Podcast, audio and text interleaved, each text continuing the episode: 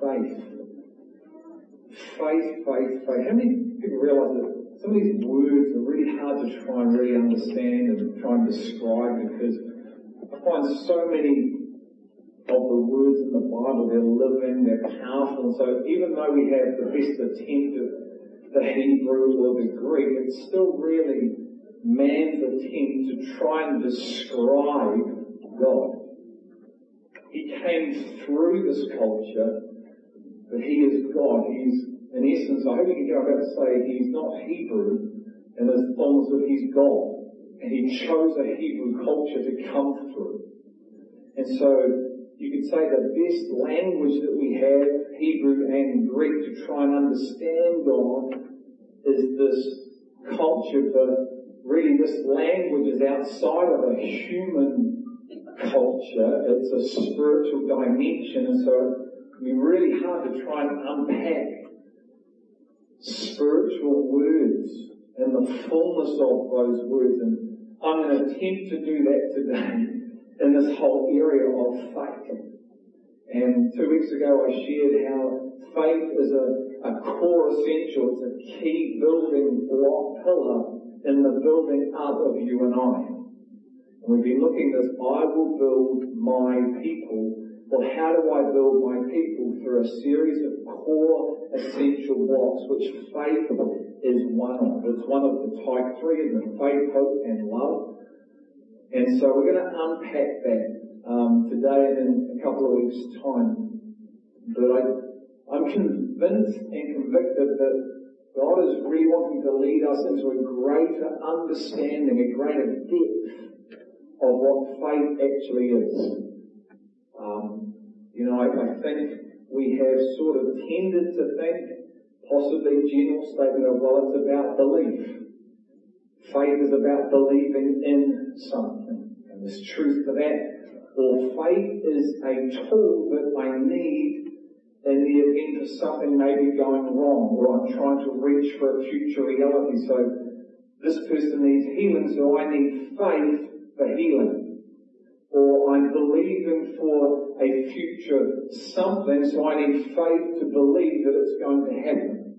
And there's truth to all those things. But I believe there's a greater dimension, a greater depth that God would have us understand of what faith is, which is deeper than that. Because the Bible says that faith is the assurance of what we're hoping for. It's the conviction or the evidence of things not seen. And by this faith, the men of old, they gained approval for something. So faith is the assurance of what you're hoping for. It is the conviction or the evidence, the hardcore facts of something that you can't see. And the men of old, which are the people in Hebrews 11, the men and women of faith, they gained this approval through something that they couldn't see, but they knew. Would you agree with me on that? Faith is this thing you can actually know, rather than just something you're believing for.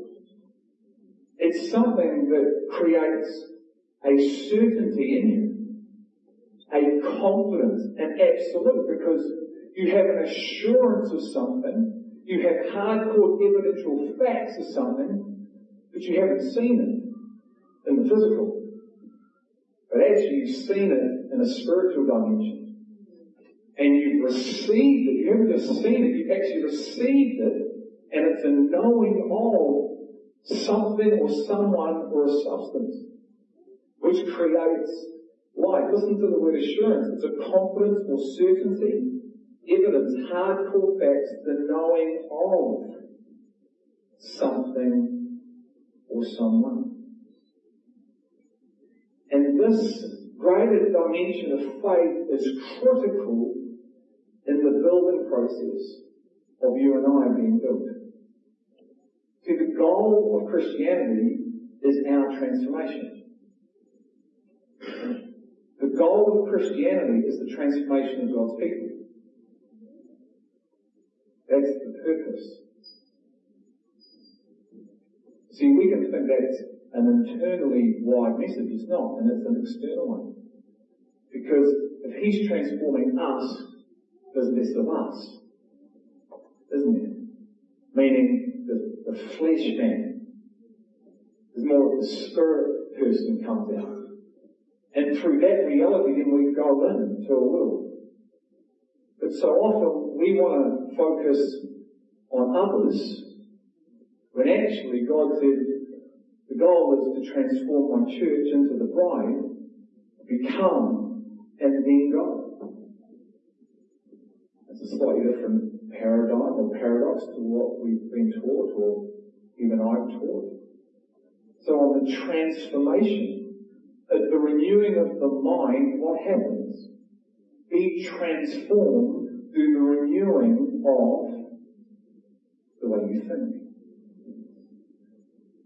So I'm hoping today, as we unpack this, that our thinking is going to change into a new reality, which only the Holy Spirit can do, to unlock something within us, so we become brighter and brighter and brighter, and then are able to demonstrate His life through us. Is that cool? Thanks, Chris. Faith is a gift. This is my own writing. And I've been stewing on this and fine-tuning it and shaving bits off and moving words around. And this is where I've landed the plane. Faith is a gift given to us by God, that enables us to have a deep, intimate knowing or knowledge of a specific, tangible substance which creates an absolute confidence and trust in that tangible substance, even though we can't see it. I'm going to read it again. Faith is a gift given to us by God. Obviously, everyone has a measure of faith that can grow. So it's faith is a gift given to us by God that enables us to have a deep, intimate knowing or knowledge of a specific, tangible substance which creates an absolute confidence and trust in that tangible substance, even though we can't actually see what that substance is in the physical.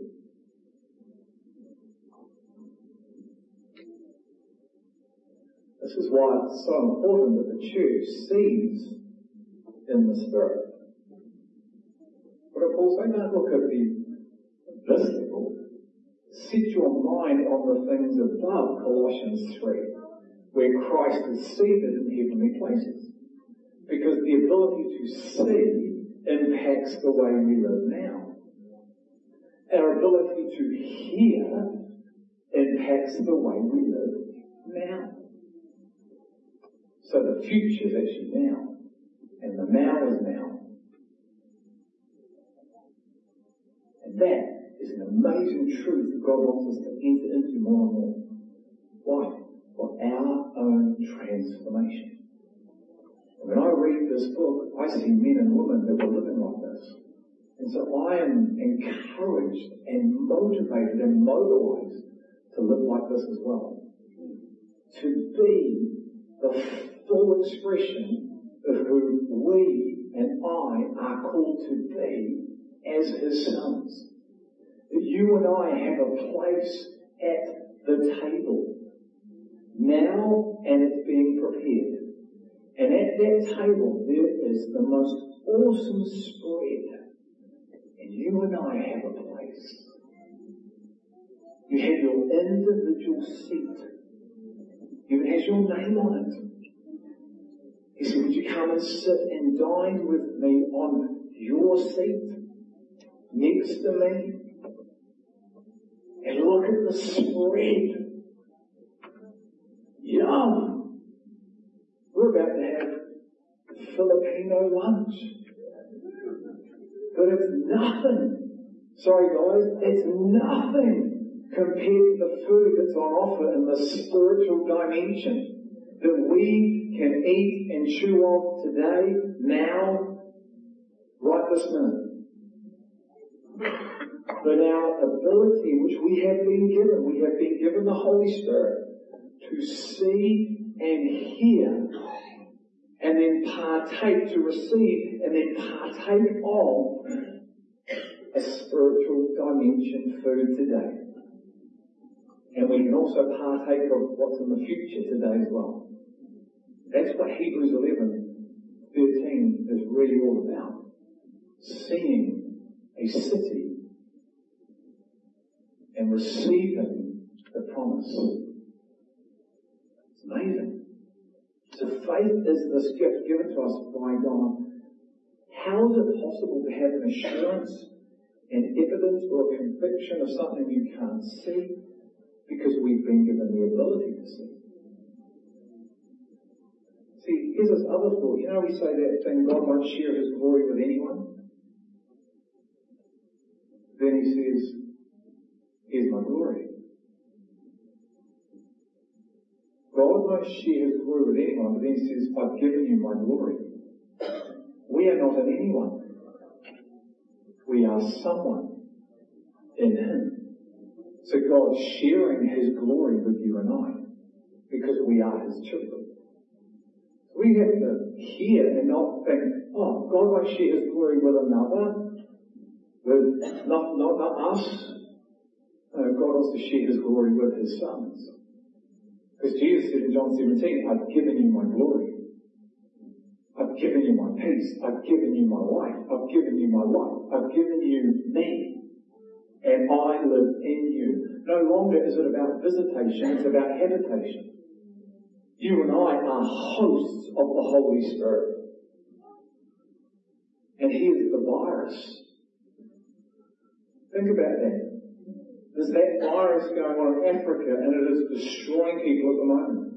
Turn it around and think of it as a positive. You and I are hosts of the virus, which is the Holy Spirit, who wants to take over your whole body and come out of you. But you know what a virus does? It kills the flesh. Think about that one. What does the Holy Spirit want to do? Kill my flesh. Kill my soul, my mind, my will, my emotions. And the Holy Spirit wants to renew all that, so I live from his mind, his will, his emotions.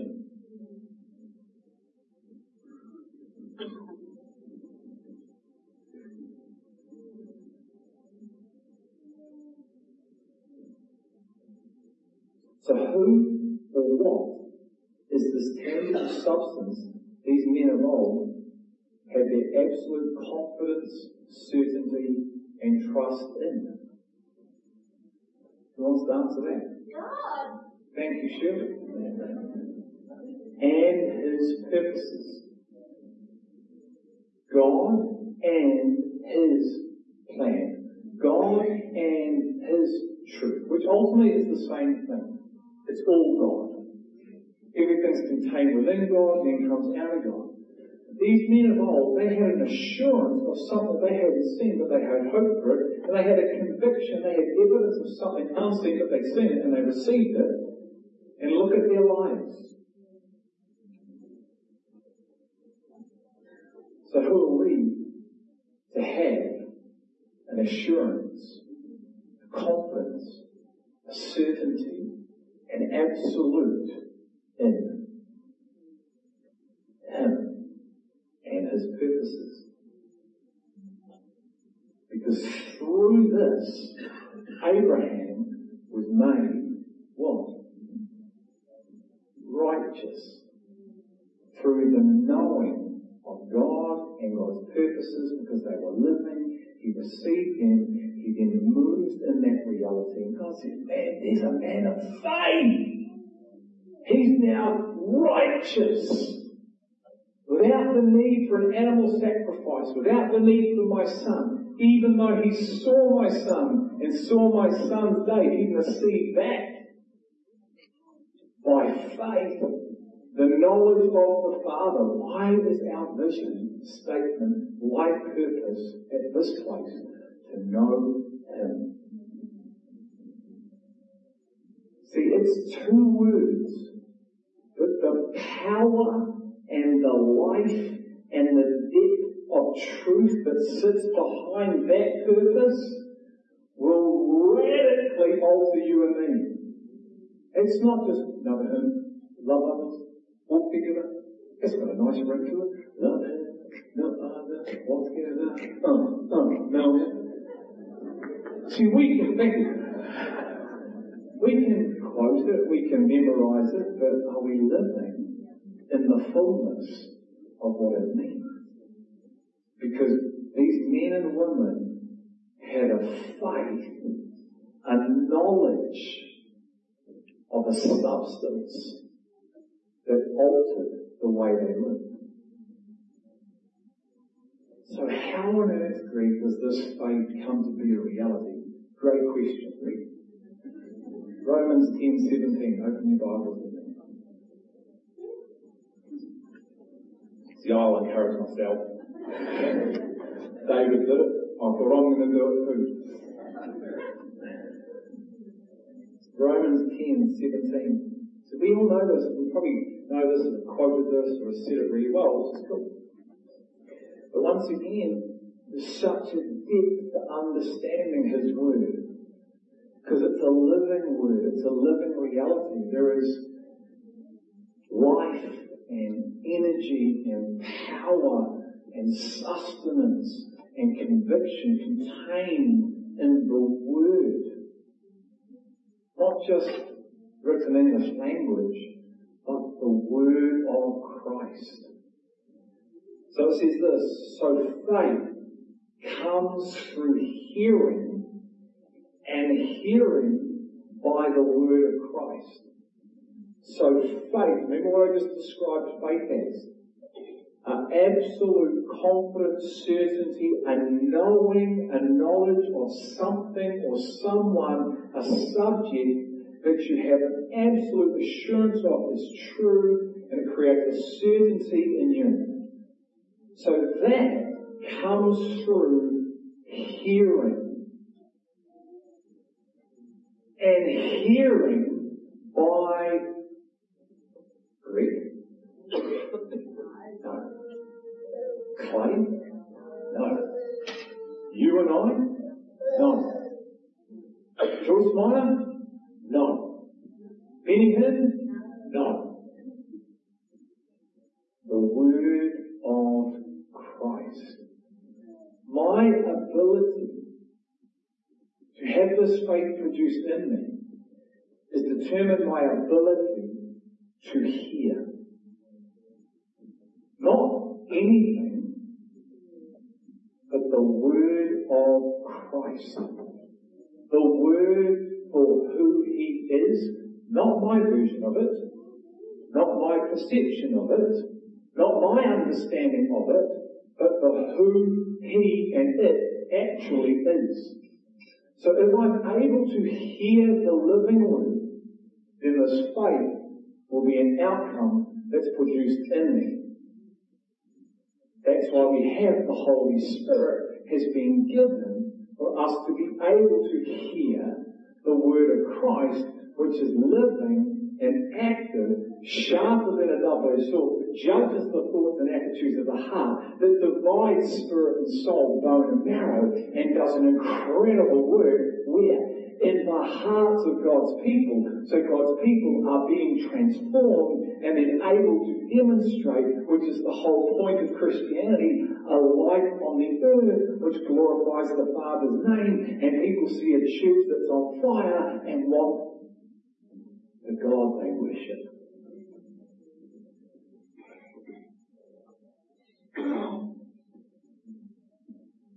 See, I believe we've only touched, we've only scratched the surface on God's living word.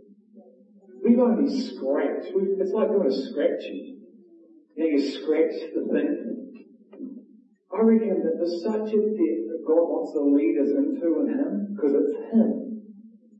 I'm not talking about head knowledge. I'm talking about living, transformational truth, knowledge that changes you and I.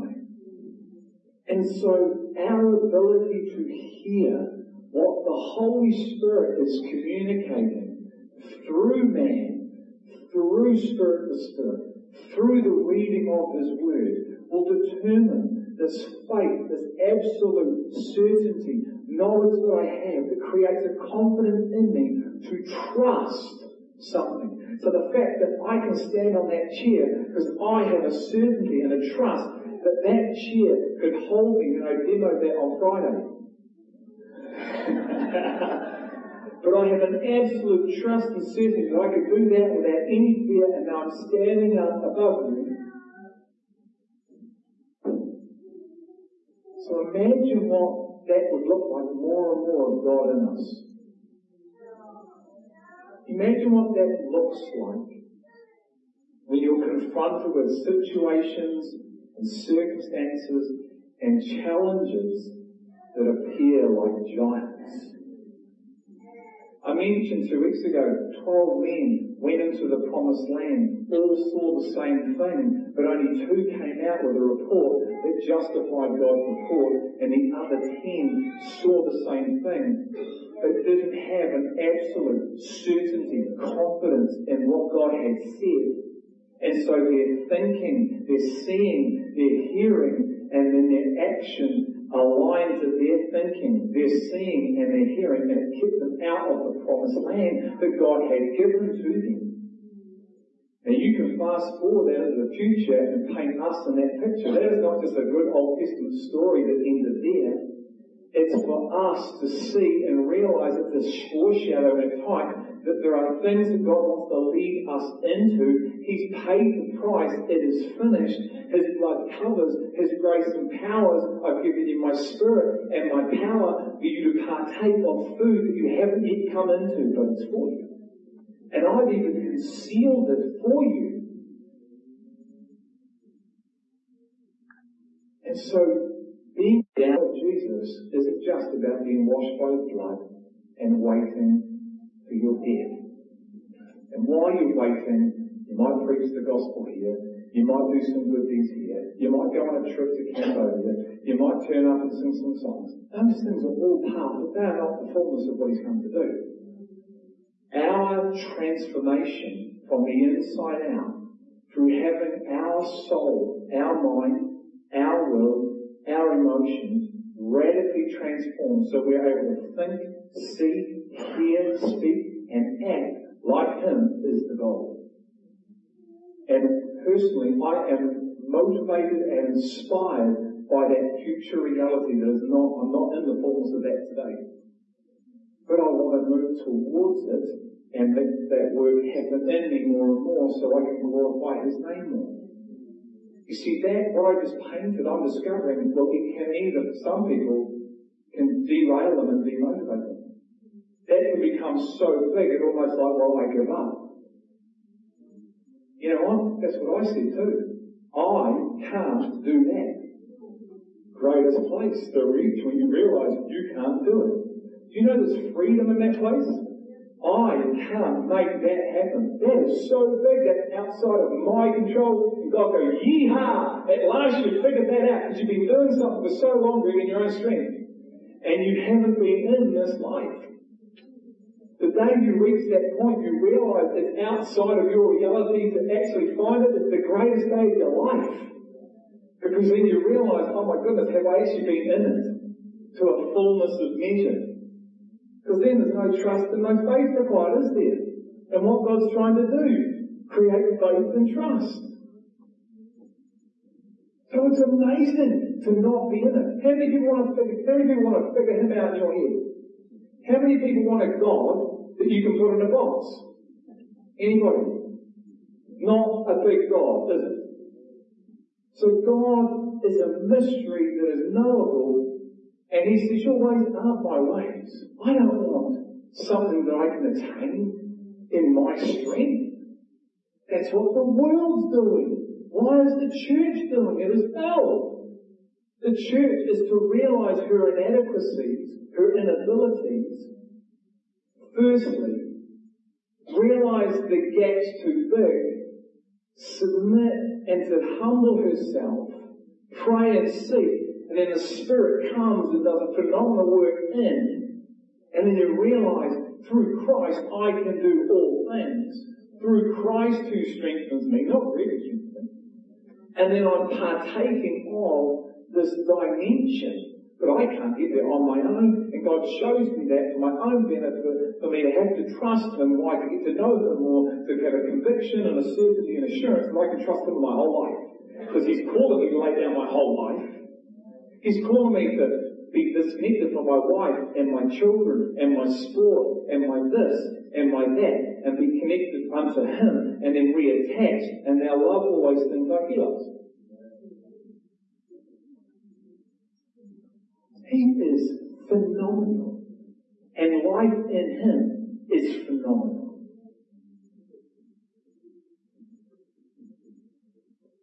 So what is the word of Christ? It's His word, not my version. And what I said a little ages ago about Peter, how did you get the Father? So how did you know I was the Messiah? Flesh and blood didn't reveal this to you. What's flesh and blood? This can be flesh and blood right now. Because I'm hoping that the Spirit is revealing to you what I'm saying. See, I can read this, and without the Spirit, it's just flesh and blood. The role of the Holy Spirit, one of the roles, is to lead us into His version of His truth. Not my perspective, not what I was maybe taught, but those things can align, but those things can be far from reality as well.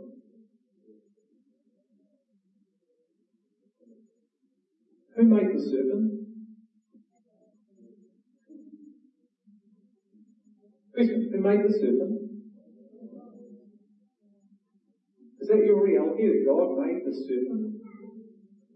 It says in Genesis that God made the craftiest animals, the serpent, and placed the serpent in the garden. What's that saying about God? See, we say this, there is good and there is bad. Yin and yang. I say this, rubbish, it's all God. God made Lucifer.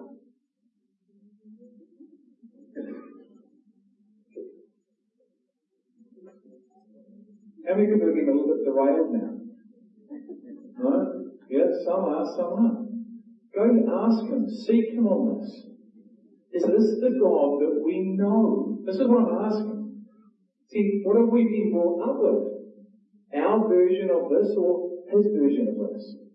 His reality, because it's been revealed of who He is, or our reality, because we haven't maybe gone deep enough in Him.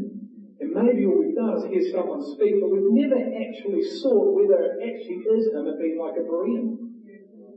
Because faith is an intimate knowledge which creates an absolute knowing, which creates absolute trust and life in that subject. And that comes from the ability to hear the Word of God. Not Greg's version of it. Not Mike's, not Angie's, not Danielle's, not Clay's, not anyone else's version, but God's version.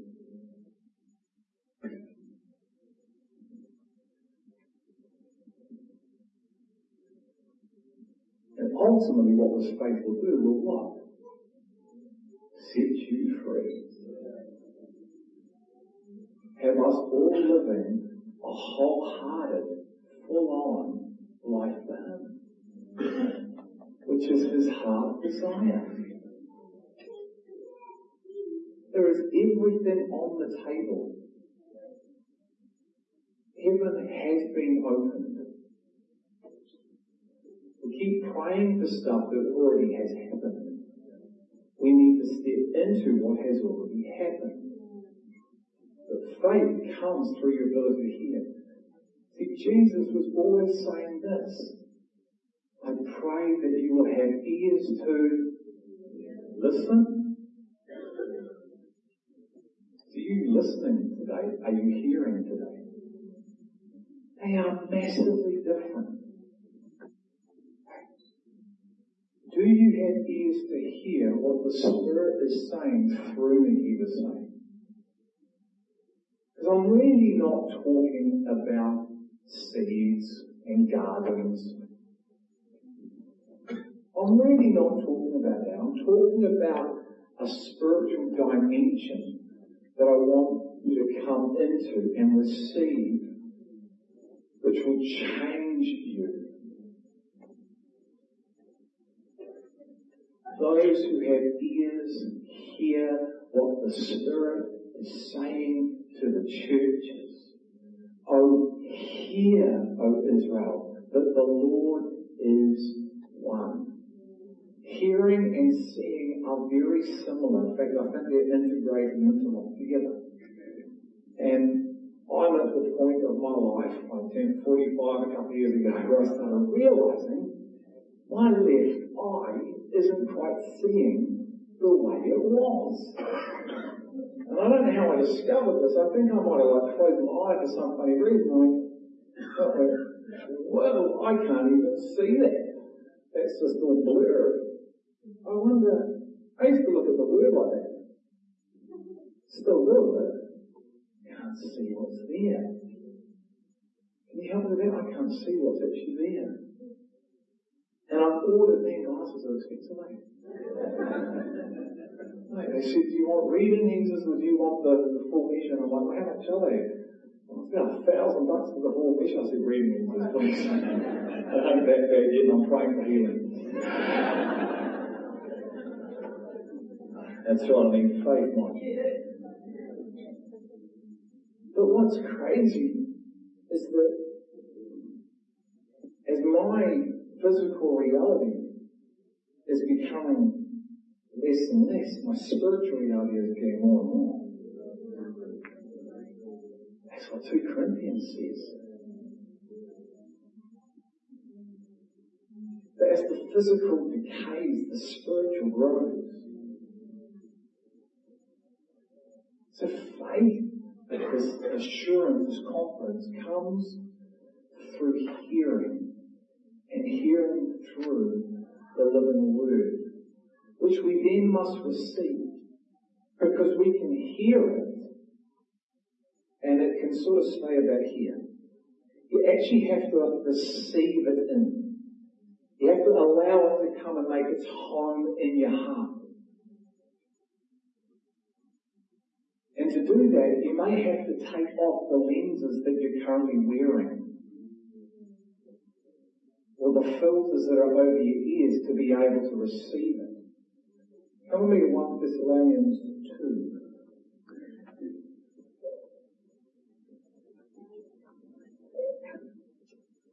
Thessalonians 2:13.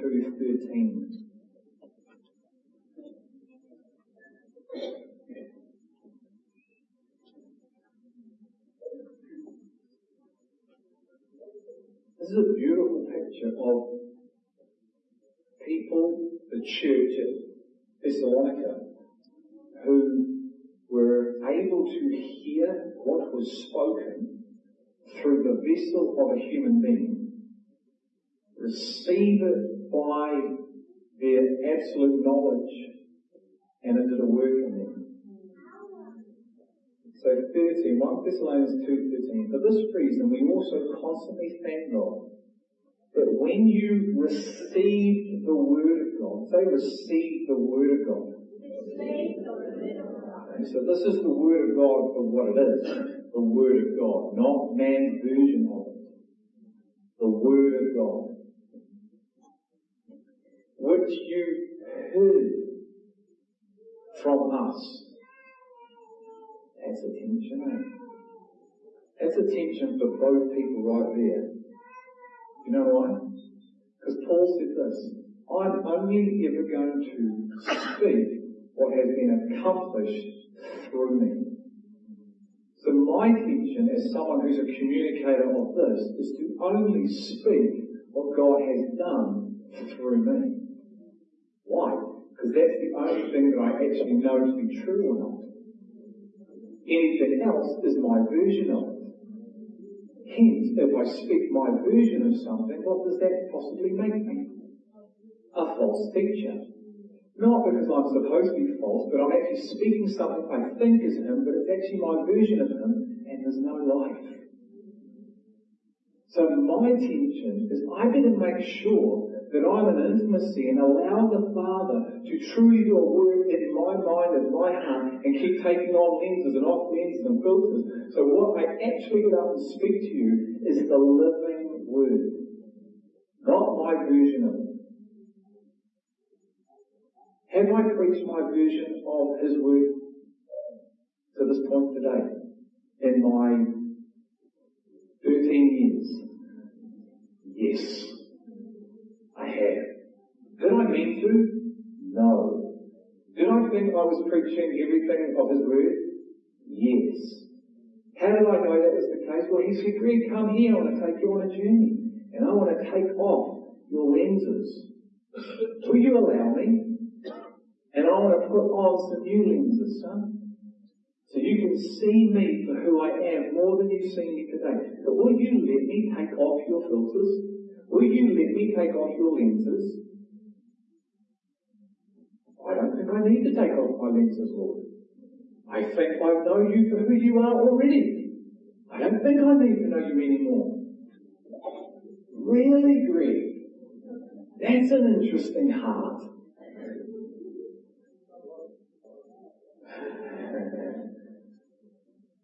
So my responsibility, don't worry, yours is coming,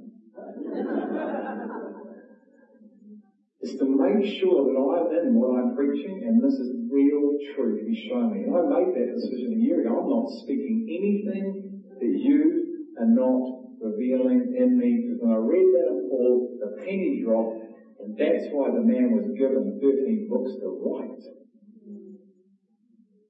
This isn't head knowledge, this is a man's reality. You know who wrote those books? Paul or God? So God allowed Paul to write the books. Why? Because Paul knew God. Then the man says this, I've been meditating on this. This is just a little bit. Imitate me as I imitate Christ. God allowed him to write that in the book. Think about that. Imagine if I came to you and said, hey everybody, imitate me as I imitate him. Come on, what's your problem with that? Woo! Well, what's all this coming at me? Imitate me. No longer God, me. You hear what I'm saying? Imitate me. Paul's saying this to the church. Imitate me, and God is happy for him to write it in the book. Why? Because he knew God. And he is the voice of heaven on the earth. And then he says this, church, imitate me. He is the type of church for you and I to become. We are called to be an apostolic, priestly people. I haven't got time to go into that today. I'm writing, he's shown me so much stuff. And it's glorious news who you and I have been called and chosen to become, be, partake of, and live from. But where does it come from? The ability to hear what the Word is saying.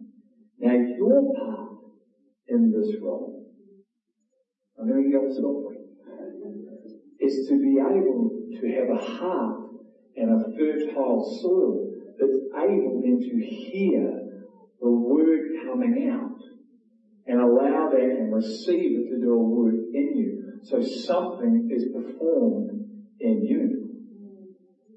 None of us, we're all part of the process in every aspect. None of us is outside of the process. So he says this, he says, the word of which you heard from us, you accepted it, not as the word of men, but for what it really is, the Word of God, which also performs its work in you who believe. believe and believe in are radically different. They sound similar. They sound same in the English language. But in the spiritual reality, personally, I believe in and believe are as wide apart as the Grand Canyon. Because ultimately, I believe. Abraham was made righteous because he believed. I just believe in it. I believed. I have an assurance. I have evidence. I have a conviction. I have a knowing and an intimate knowing of a substance that is true. And I trust my whole life in it. I believe. So these people had that faith. So when they heard the word of God that was spoken through the vessel of man in this instance, they received it because they had ears to hear. They could hear the frequency of the spiritual realm. And they said, yes, amen, receive it by faith, boom, performs the word, and they change. Isn't that awesome? That's for you and I. That's for you and I as His people. And He's been showing me so much. The battlefield of our minds. This will either release and unlock possibilities, or it will kill. Why do you think He says, be transformed through the renewing of your mind? Because your mind ultimately sees. And what you see is your reality. You will speak out. And what you speak out, you will find yourself living in. So if you say to me, no, Greg, that is impossible. Well, guess what? If that maintains your language, which is your thinking, it will be impossible for you. You will never become the person that He called you to become. There are 5 foolish and there are 5 wise. That's just one example that God shows us. That it's not just about praying a prayer. It's about maturing to the fullness of God. If I am 15 years in Christ, but I'm still acting, I'm 45 in the physical, and I'm still acting like a 10-year-old, I'm going to get in trouble, aren't I? Because I'm supposed to be acting like a 45-year-old. See, we're so back to front. I'm so back to front. We say things like this. That you get the people that have just been justified because they're the ones on fire.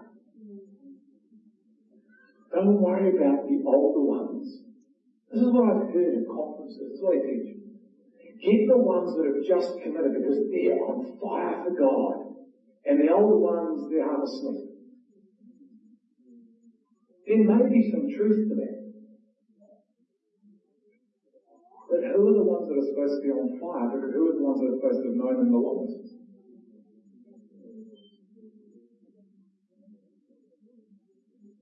I've got to speak the truth.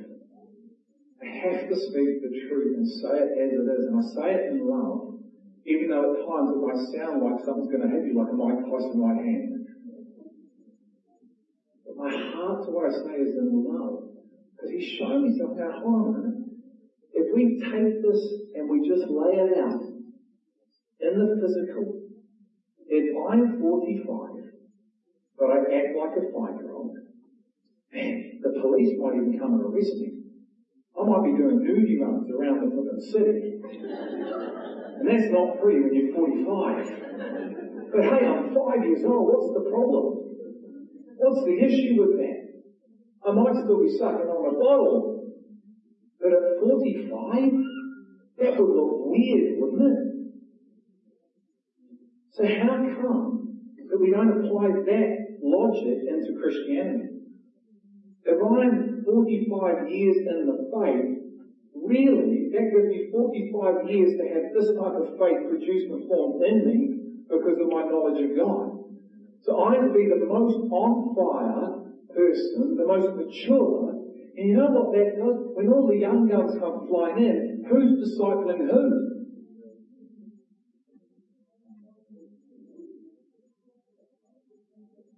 Why is it that I'm discipling men older than me? Why is it that Kirk is discipling older men than him? Why is it, and I'm talking to the church as a whole, where is what God speaks of? Because faith is present. Because the church is actually in something of a realness that's changing us, bringing us into life and freedom and transformation, and because of that, we're laying our lives down going, hey, you've been here 2 seconds, come walk with me, because I want to lead you into more of Him, the life that I'm in. But my reality is, I walk through these doors, no one has discipled me, apart from the Holy Spirit in essence of inviting me to walk with them, apart from in the last 2 years with the eldership being put in place. But where were all the older people, not in age and spirit, that said, come on Greg, come walk with us? So we've got to wake up and realise that we've thrown something out that God's putting back in place here, called discipleship, where those that know Him the most are walking because of a real maturity and are walking alone. He's turning us upside down and putting us back His way. But I know how scary that can be, trust me. I know how radical that can sound. I know how I want to run from all that. That's the choice that He gives every single one of us. But He says, guess what? Faith comes from hearing, and hearing comes through how well you actually know my word. And so if you're finding yourself asking some fairly significant questions today of where you're at, please run to Him and don't run from Him. Because I said at the start, you and I are to live our lives from an inside-out reality, not an outside-in. When Jesus turned up and He said, my kingdom is at hand. Repent. Change the way you think. Literally, turn around. Repent. That word pent is the same word in penthouse. So when you go to a hotel and you stay at the penthouse, you stay on the top floor. Yep. And when you open up the windows, what do you get to see? The best view in the house. Can the person on level 1 see what you're seeing at the penthouse? No. So turn, change the way you think, take your lenses off, allow me to put some lenses on so you can see like me. You know, when Daddy and I did the Tower of Terror in Brisbane, anyone know that? It's the thing you go straight up and sit and you wait. We could pretty much see our apartment in the Gold Coast where we were staying. It's scary, eh? But the view was incredible.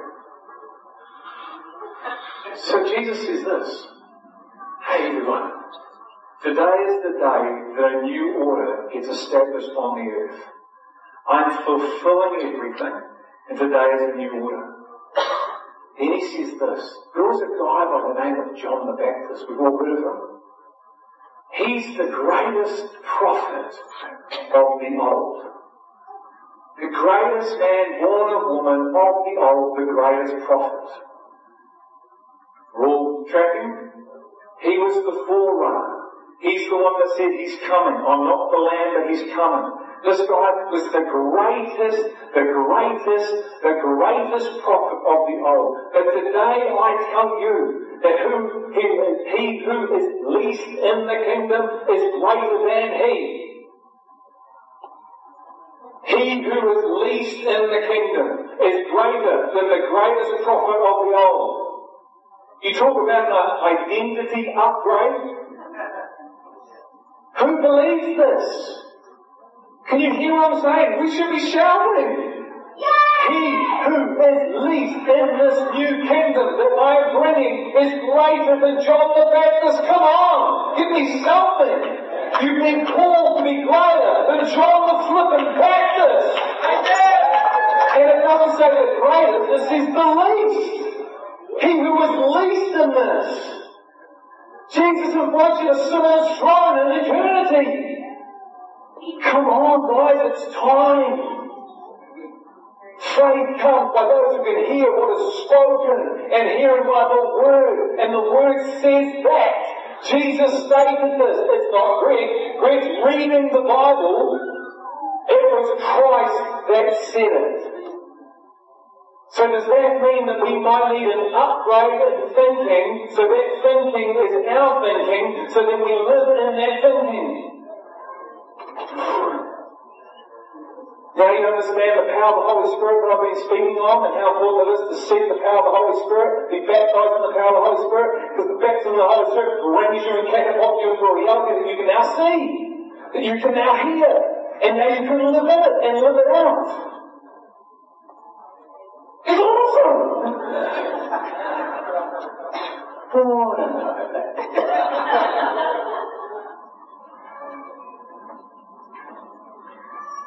That's all I've got to say. Listen to this, 2 Corinthians 5, I always lie. Sorry, all I've got to say, I don't place them all. Two scriptures. 2 Corinthians 5:7. For we walk by faith, not by sight.